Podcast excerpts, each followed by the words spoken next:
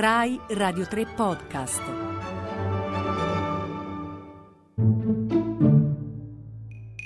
Dizionavirus, glossario minimo per un'epidemia, di Silvia Bencivelli. Polmonite. Nel lessico medico tutte le parole che finiscono in ite significano malattia da infiammazione. E quindi la polmonite è la malattia da infiammazione dei polmoni. Ma l'infiammazione è una malattia? No, non è una malattia. L'infiammazione è una reazione di difesa del nostro organismo. È una difesa di prima linea, quindi non è una specifica difesa, però è comunque una difesa, solo che di per sé ovviamente può causare qualche problema.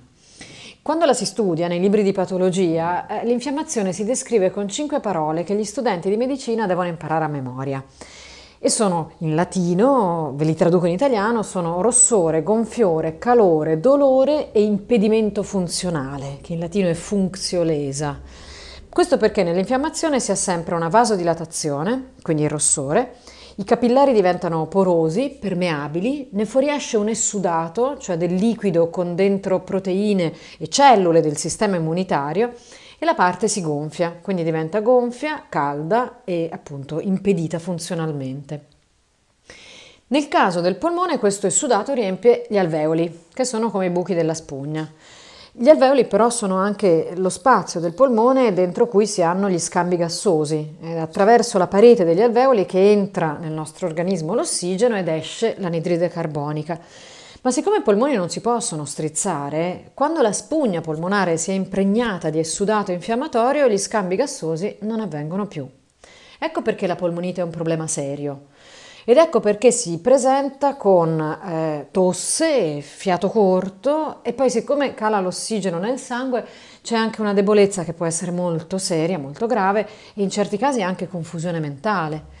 Ci può essere dolore al torace, ci può essere febbre, che è un'altra reazione di difesa.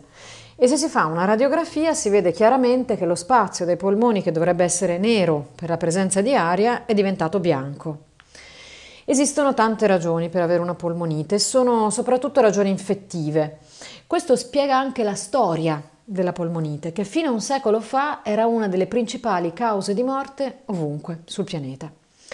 Poi con l'invenzione e la diffusione di vaccini antibiotici e con la diffusione di alcune norme igieniche di base, la polmonite batterica, che è, era forse la principale polmonite, è diventata molto meno frequente qui nei paesi ricchi, diventando la settima causa di morte a livello mondiale, ma con un forte squilibrio e a svantaggio dei paesi poveri, anzi, a dirla tutta, dei bambini dei paesi poveri. Adesso, con un virus per cui nessuno ha il vaccino, nessuno ha farmaci mirati per il momento, i giochi si riaprono e si riaprono per tutti.